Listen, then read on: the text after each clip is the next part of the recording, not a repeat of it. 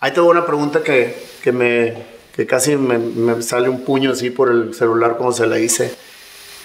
¿Cambiarías algo de lo que te ha sucedido, Pablo? Híjole, te la bañaste con esa pregunta. Te voy a dividir la respuesta en varias partes. Qué bueno que estoy sentado.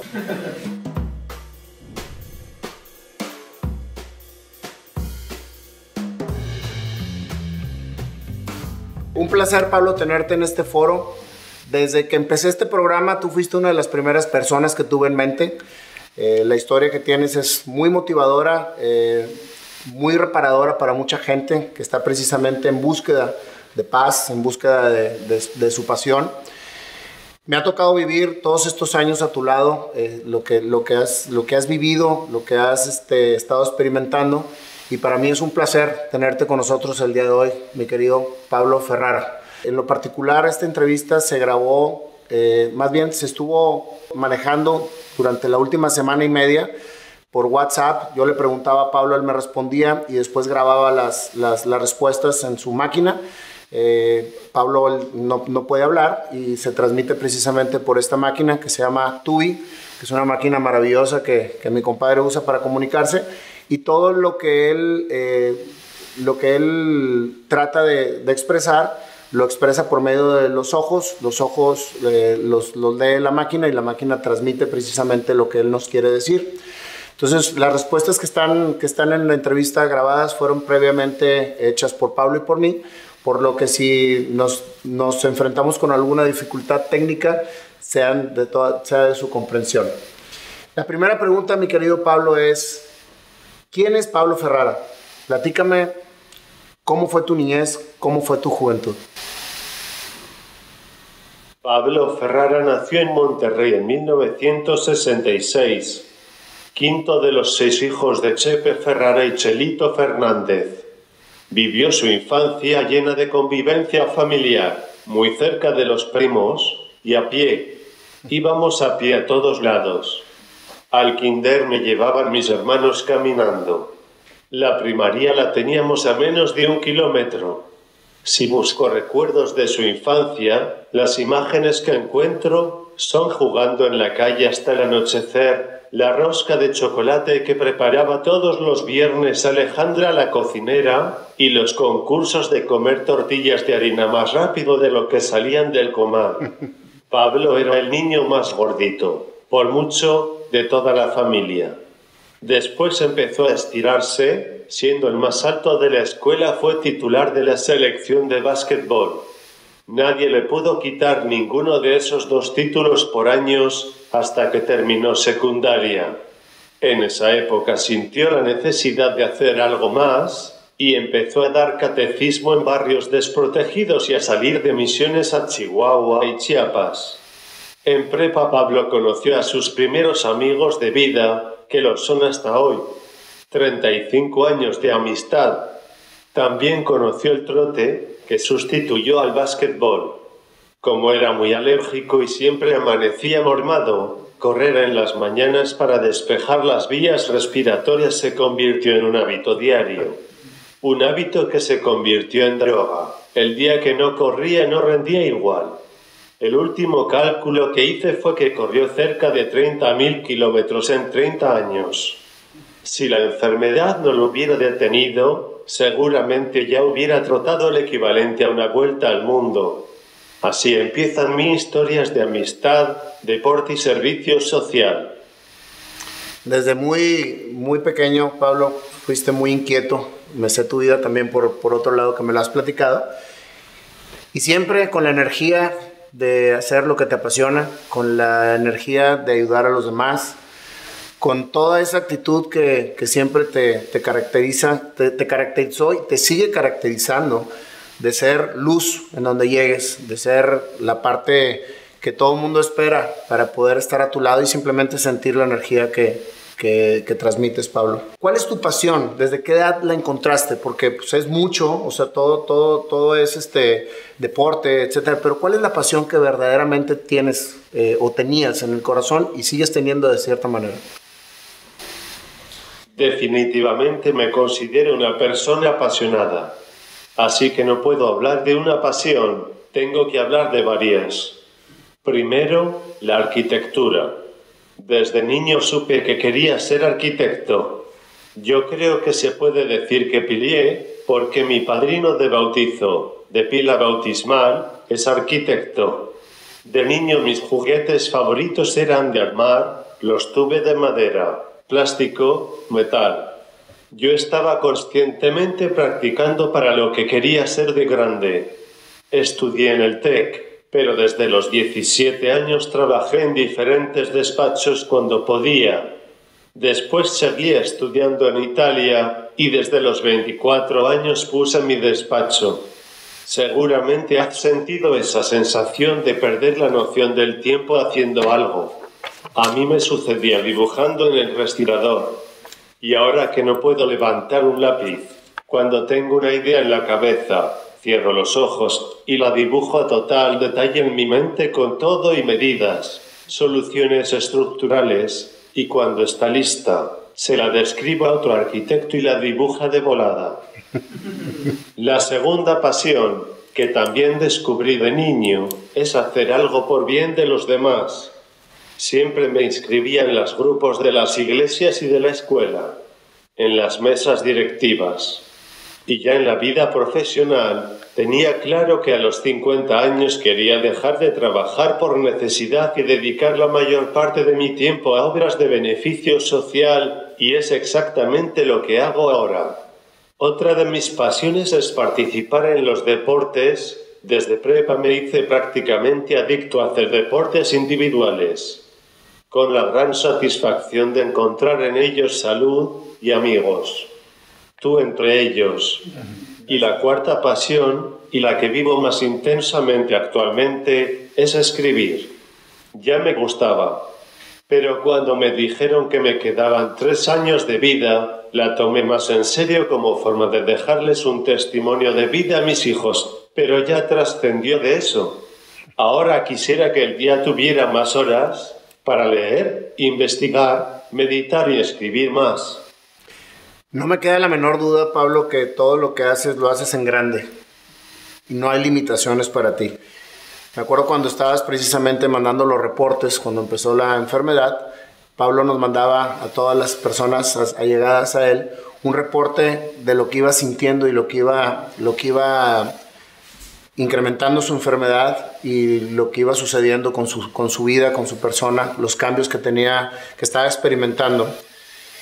Y pues lo que empezó como un reporte terminó como un bestseller, un libro muy leído que se llama Voluntad de Acero, este, que, finalmente sacó Pablo y que platicaremos en un rato más porque realmente es un libro que, que conjunta todos los, todos los reportes, pero de una manera mucho más explayada. Las respuestas que me estás dando ahorita son el triple de lo que me escribiste, entonces en realidad siempre has tenido la cualidad de poder transmitir a la gente sin ninguna limitación lo que de tu corazón sale.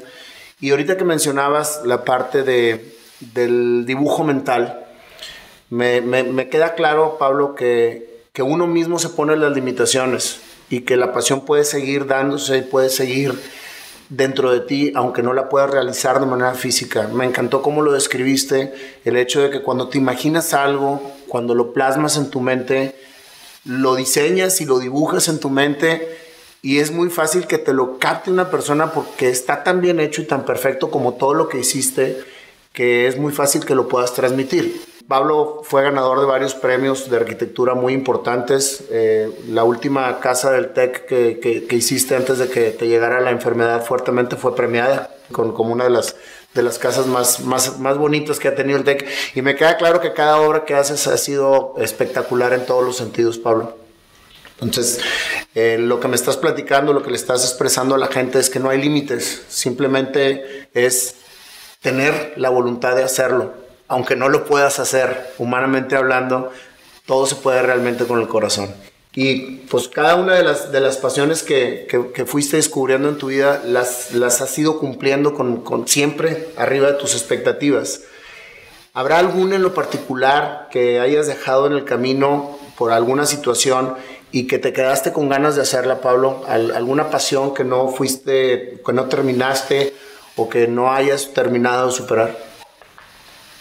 Siempre hay obstáculos, pero estoy convencido de que todos son mentales, finalmente tienen una solución si en tu cabeza los aceptas como acertijos para tu voluntad. Pongo un ejemplo.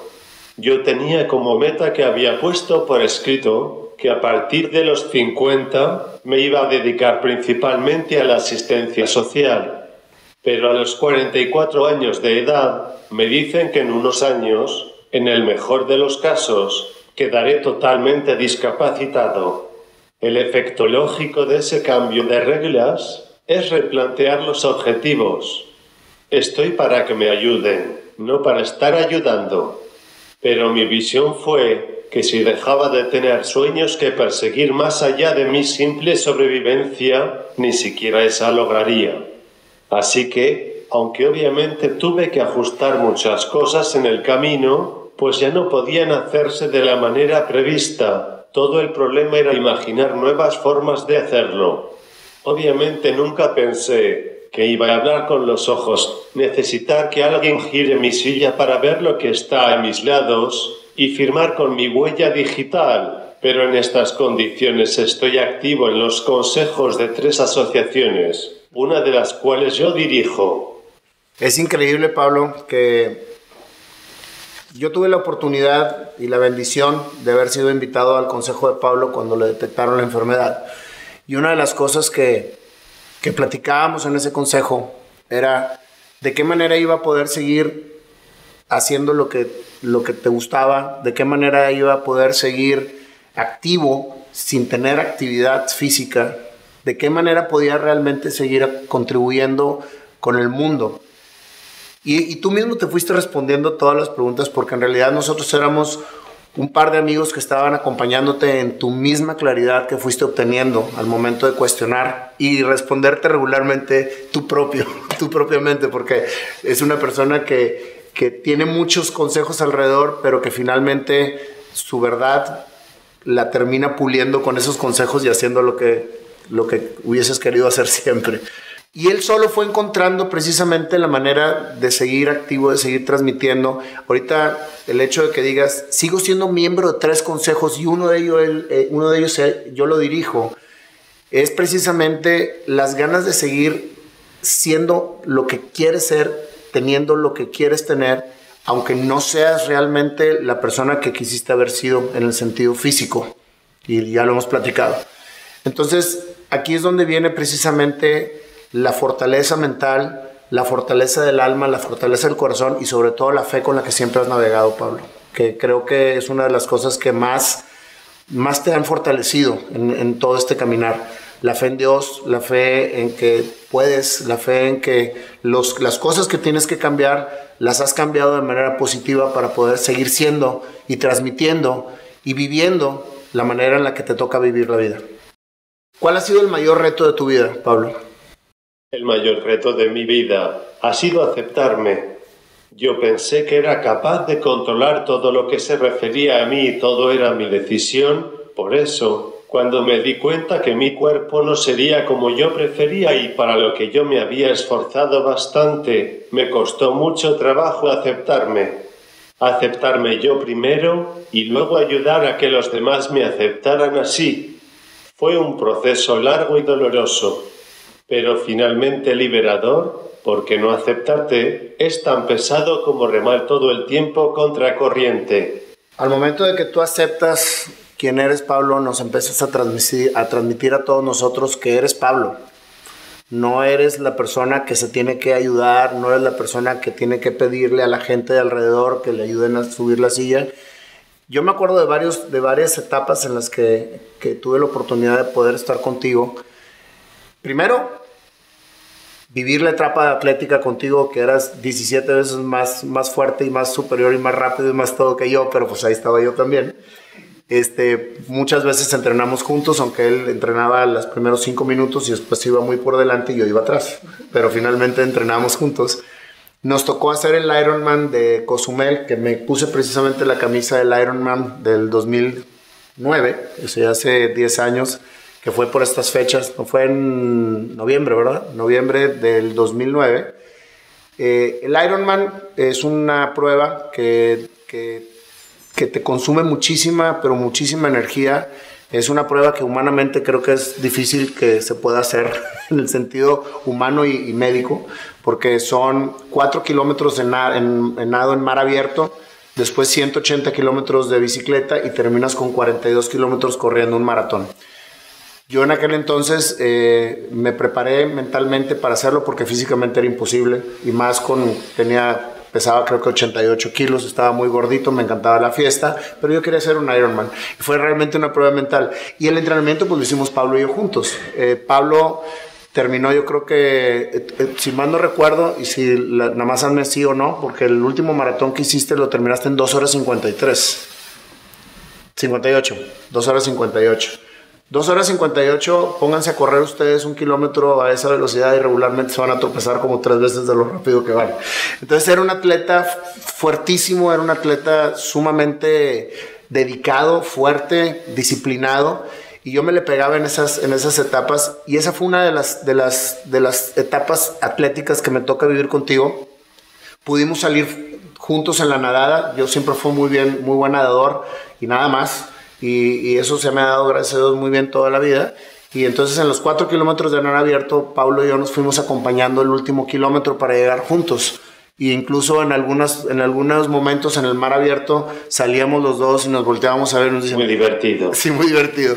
Ya vamos a llegar, hay que llegar juntos. Hay que llegar juntos para la foto. Aquí está la foto precisamente. Este, la mano que se ve aquí estirándose, sí, es la mano de Pablo precisamente que yo no podía subirme porque las piedras estaban muy, muy resbalosas. Venía muy agotado de la nadada porque salimos en el lugar, creo que 90 y 91 de 2500. O sea, realmente fue muy buena la salida de natación. Y fíjate quién está extendiéndome la mano. Tú. Muchas veces no sabes cuándo vas a recibir una mano, cuándo la vas a pedir, pero finalmente al darla con amor siempre la recibes. Y yo creo que eso es lo que te ha dado a ti el que la gente no te ve como una persona discapacitada, te ve como una persona que sigue siendo y está en el mismo entorno que nos acostumbraste a estar contigo, que es un, es un entorno de, de felicidad, de energía, de actitud, de bondad, Pablo. Y eso es precisamente lo que, lo que nos ha hecho estar aquí siempre. Entonces, otra de las, de las, de las partes que, me, que recuerdo con gran emoción fue cuando en, la boda de la mula te traíamos en la silla, este, eh, con la jarra, a todo lo que da. Incluso Laura, mi esposa, estaba arriba de la silla de la calle este, lo traíamos por todos lados y se nos cayó. ¿Te, acuerdas? Se nos cayó este, de, la fiestota que traíamos. Pero, pero a lo mejor en cualquier otra etapa, la gente que nos ve desde fuera dice, ¿Cómo se les ocurre traer a esta persona en silla de ruedas en esta fiestota y luego se les cae? Son unos irresponsables. Pero no me dejarás mentir que fue muy divertido. Y la verdad es que fue divertido para ambos. ¿Por qué? Porque, porque la vida sigue y las limitaciones se vuelven realmente parte de una vida en donde las limitaciones ya no son limitaciones.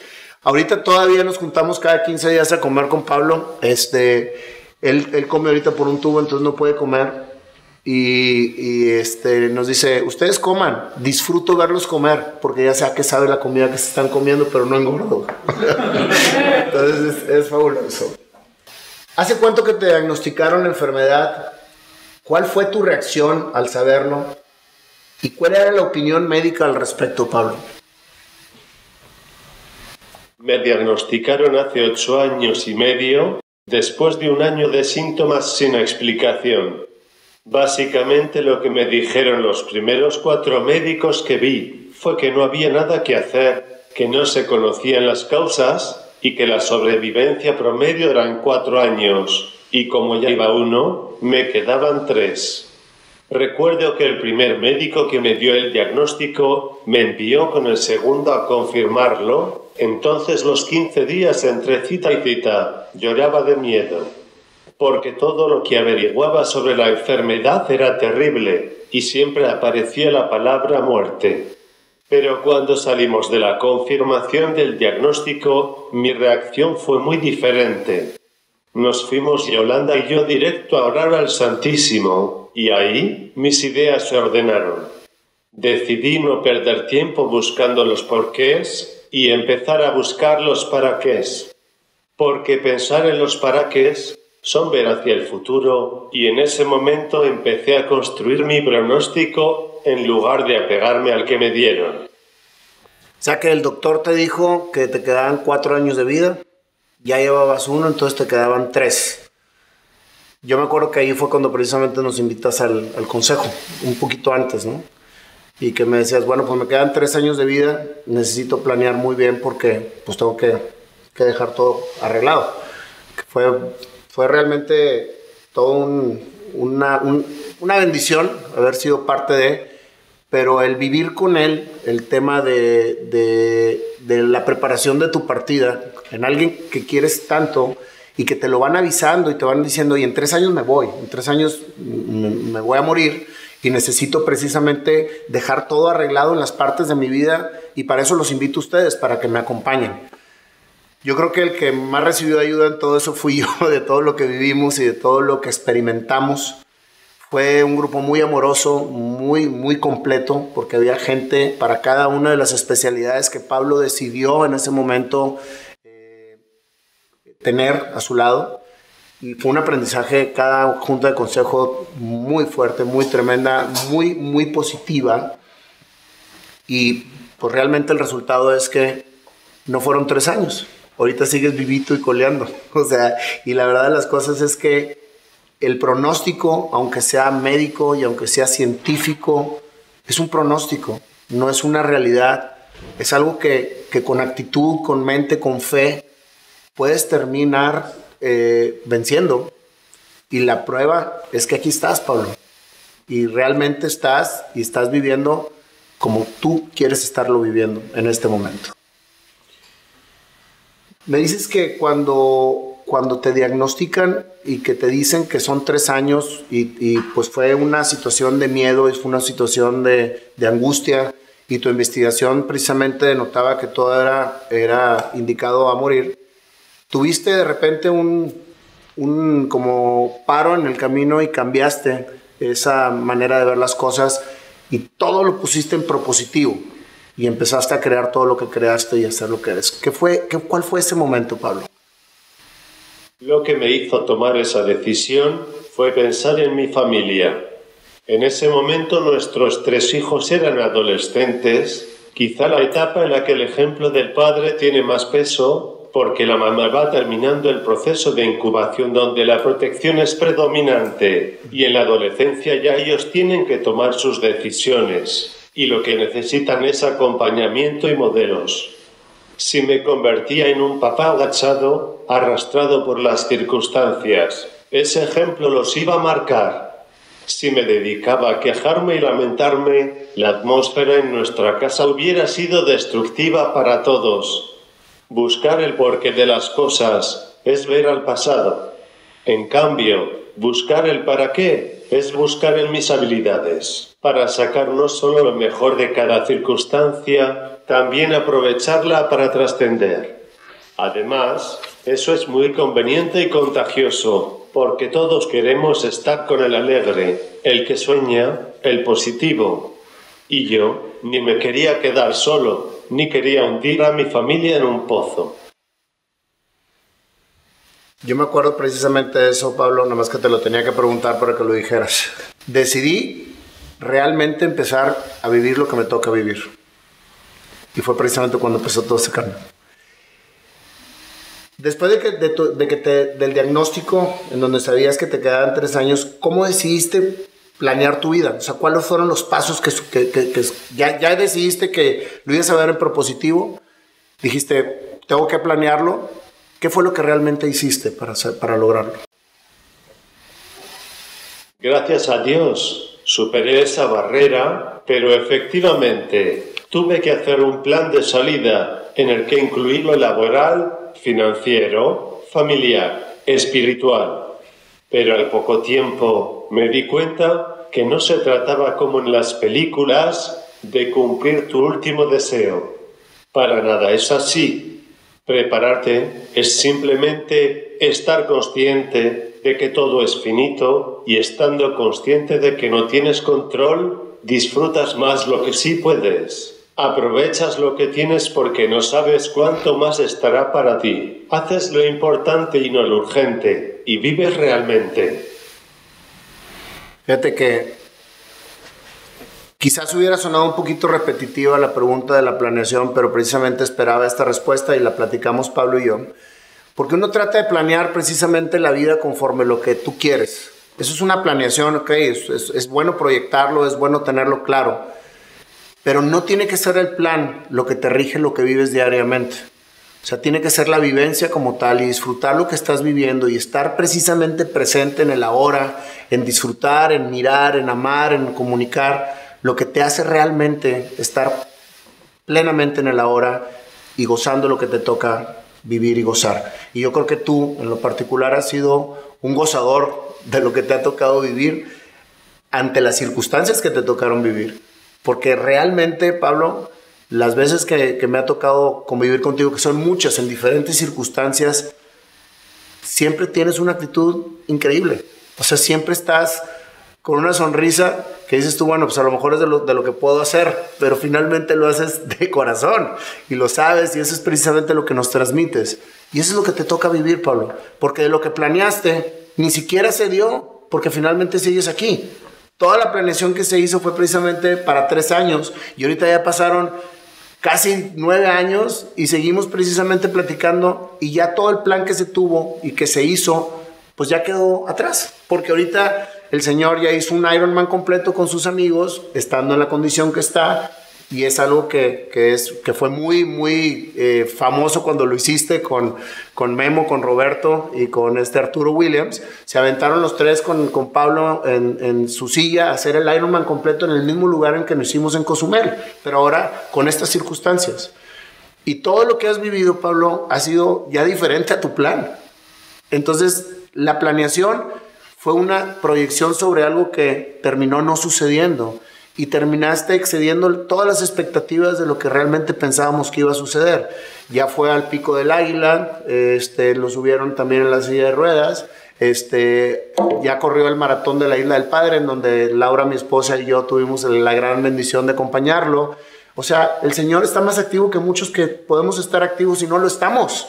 Y eso es precisamente uno de los ejemplos más grandes que estás dándole a toda la gente que te rodea. O sea, no puede no puede comer y está comiendo por el tubo, pero sí le estamos dando tequila y ron cada vez que va a comer con nosotros los martes, pues porque dice, eso sí puedo, porque es líquido.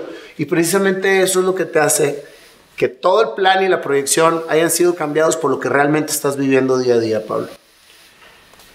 En estos años que llevas con la enfermedad, ¿qué papel ha jugado tu familia, Pablo? Mi familia es mi equipo todo reto complejo se resuelve mejor con un esfuerzo multidisciplinario en el que las aportaciones de cada parte se complementan entre sí. Y para que cualquier equipo funcione, lo que tienes que compartir son los sueños. Y esa es mi familia, siempre con planes y objetivos compartidos. Eso nos hace funcionar espectacularmente bien y en medio de esa dinámica diaria no te quieres perder de nada, ni hay lugar ni tiempo para estar triste. Mi familia me mantiene constantemente motivado y no me puedo morir porque no me quiero perder el siguiente capítulo. Me acuerdo precisamente, Pablo, que, que una de las pláticas que nos, que nos dabas en el momento en que empezó la enfermedad, nos decías es que no voy a poder ver a mis hijos casarse.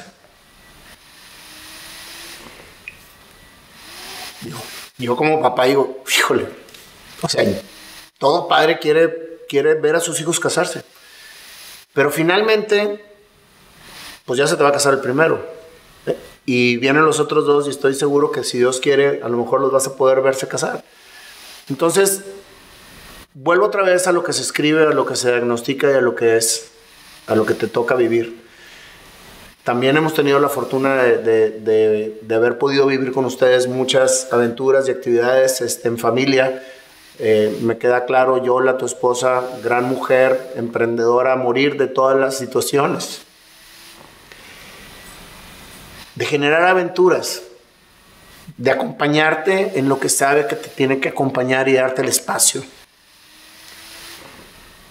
donde te lo tiene que dar. Todo eso es precisamente, Pablo, lo que hace de tu historia una historia diferente. Una historia que pudo haber sido trágica, una historia que pudo ser, o que, ha tenido precisamente sus, caídas y sus, y sus bloqueos, la han sabido convertir en una constante aventura. Acabas de estar esquiando.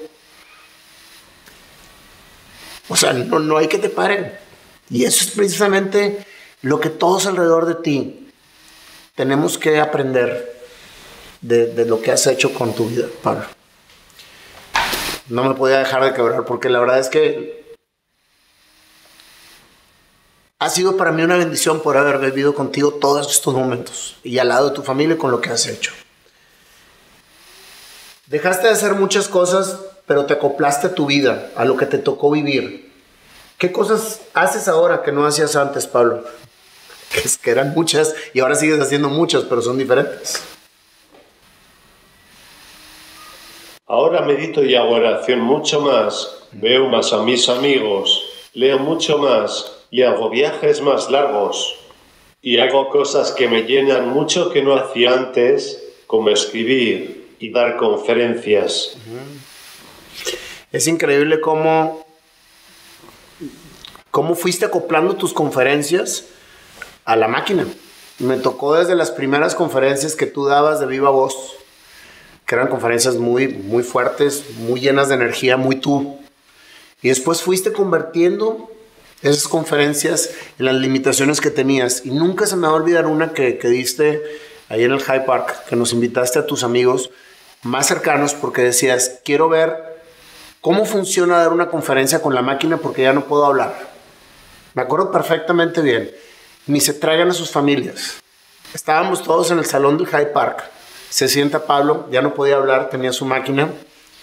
Y me dice, los voy a invitar a que la siguiente hora se pongan un poco en el lugar en donde yo estoy. Así como me ven, que no me puedo mover, sí siento. Siento comezón, siento calambres y no lo puedo expresar porque muchas veces estoy solo yo con mi máquina y no me puedo rascar. Y me tengo que aguantar. Los invito a que no muevan las, las manos ni las piernas y se sienten así durante la hora que voy a estar en la conferencia para que noten un poquito lo que yo vivo todos los días. A los 30 segundos todos estaban queriéndose rascar, ¿te acuerdas? Todos querían estar moviéndose o, o, si no era la rascada aquí era acá y él nos decía, estás sintiendo que te tienes que tienes comezón, pero tú sí te puedes rascar, no te rasques. Trátalo de controlar con la mente y se te va a pasar a la oreja y de la oreja se te va a pasar al cachete y el otro cachete. Dice, ese es el control mental que yo experimento todos los días. Nos contaste la cantidad de veces que te caíste por andar de aborazado por, porque nadie te escuchaba y una vez duraste horas en el suelo porque no había nadie en tu casa y no podía moverse y no podía alcanzar el celular. O sea, todas esas son cosas pues que te ha tocado precisamente vivir, que te ha tocado seguir haciendo y que finalmente terminaste de hacer las cosas y las terminaste de hacer muy bien y las sigues haciendo muy bien. Pablo da conferencias, está escribiendo ya su segundo libro. ¿Qué te para, hermano? Nada. Absolutamente nada. Ahí tengo una pregunta que, que me, que casi me, sale un puño así por el celular como se la hice. ¿Cambiarías algo de lo que te ha sucedido, Pablo? Híjole, te la bañaste con esa pregunta. Te voy a dividir la respuesta en varias partes. Qué bueno que estoy sentado.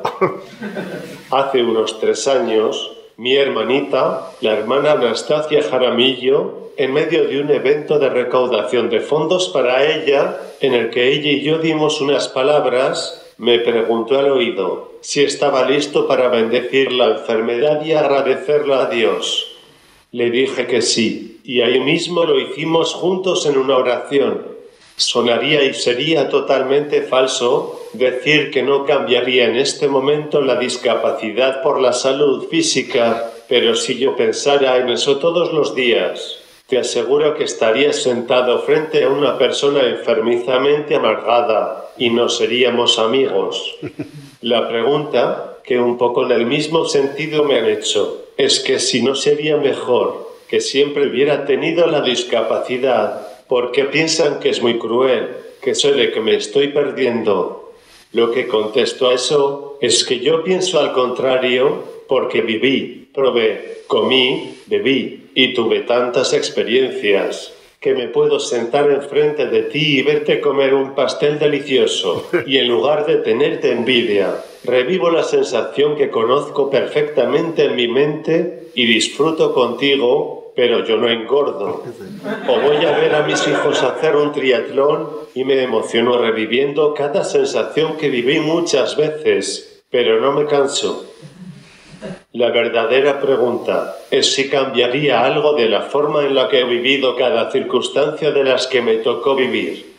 Entonces la respuesta sería que me gustaría haber vivido cuando estuve sano, de la forma en la que vivo la enfermedad. Eso precisamente que terminas diciendo a mí me impactó mucho porque muchas veces pasamos la vida tristes, sin querer hablar con la gente que tenemos todavía a nuestro alrededor, sin querernos mover cuando todavía lo podemos hacer. Y eso que dijiste el último es precisamente para darnos cuenta que cada segundo lo tenemos que vivir al máximo porque Dios nos está permitiendo vivirlo y que tenemos que disfrutar al máximo todo lo que nos toca vivir. A veces es bueno, a veces es malo, a veces es triste, pero finalmente te toca vivirlo y es como realmente lo tienes que disfrutar, Pablo. Definitivamente. ¿Crees que bajo las circunstancias en las que estás, sigues haciendo lo que te apasiona? Sin duda, aunque no sabría decirte si fue primero el huevo o la gallina, si porque me apasiona lo hago o porque lo hago me apasiona. Parece que puedo hacer menos cosas, pero en las que puedo hacer me apasiono. Es muy lento escribir con los ojos, pero aprovecho todo el tiempo que toma que me muevan vistan o hacen, meditando y pensando que voy a escribir. Y me apasiono. Estoy escribiendo otro libro.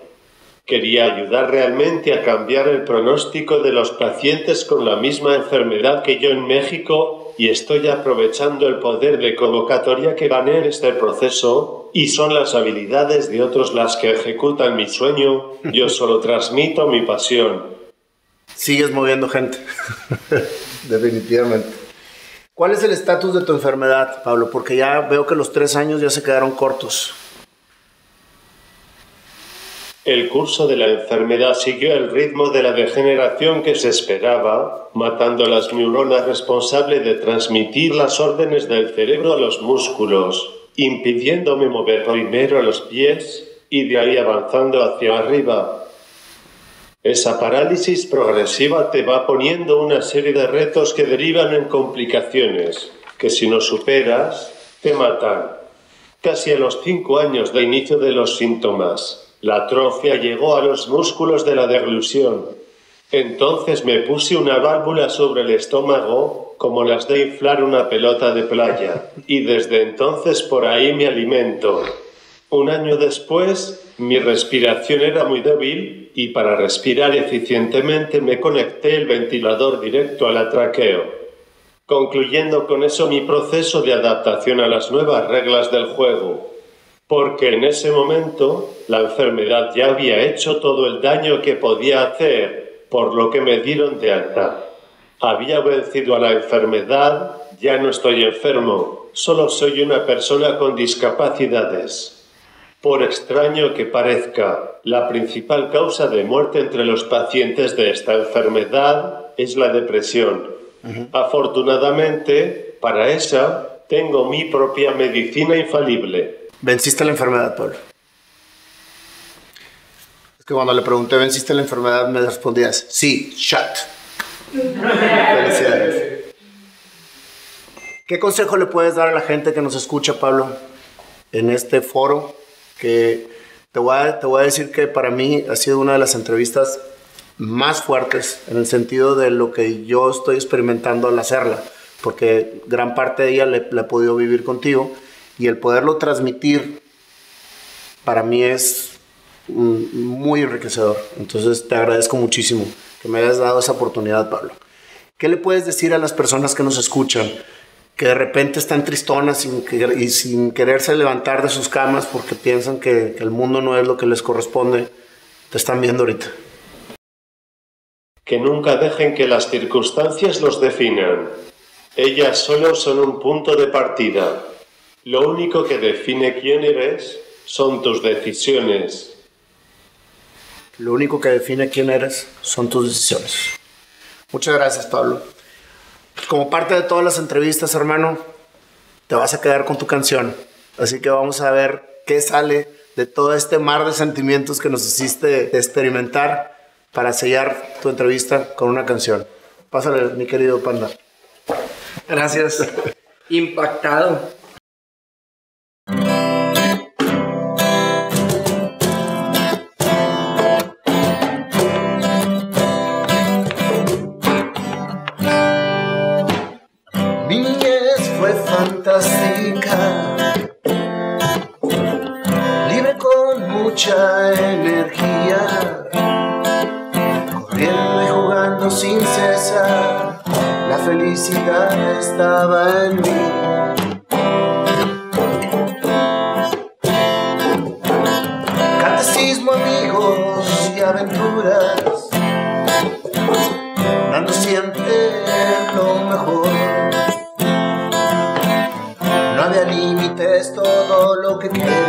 quería lo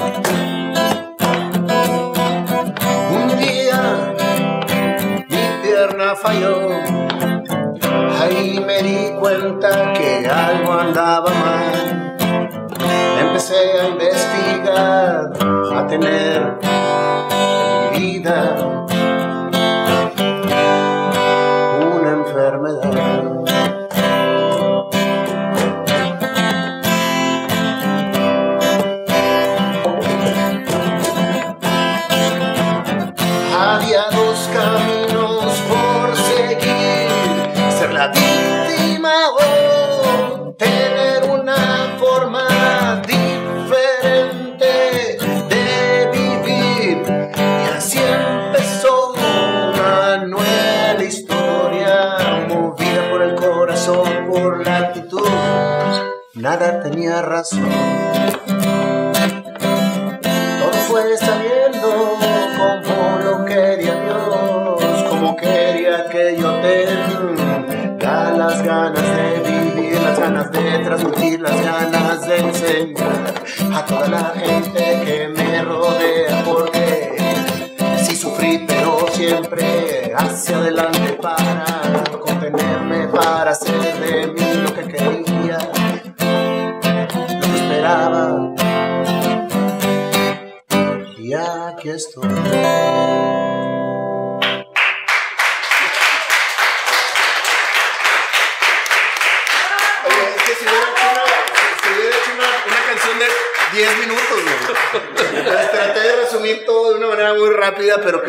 Dejar algo de corazón. Muchas gracias, Pablo, por esta gran bendición de poder transmitir a la gente tu historia, que aunque mucha gente la conoce, quizás no desde el enfoque que la contaste el día de hoy. Muchísimas gracias.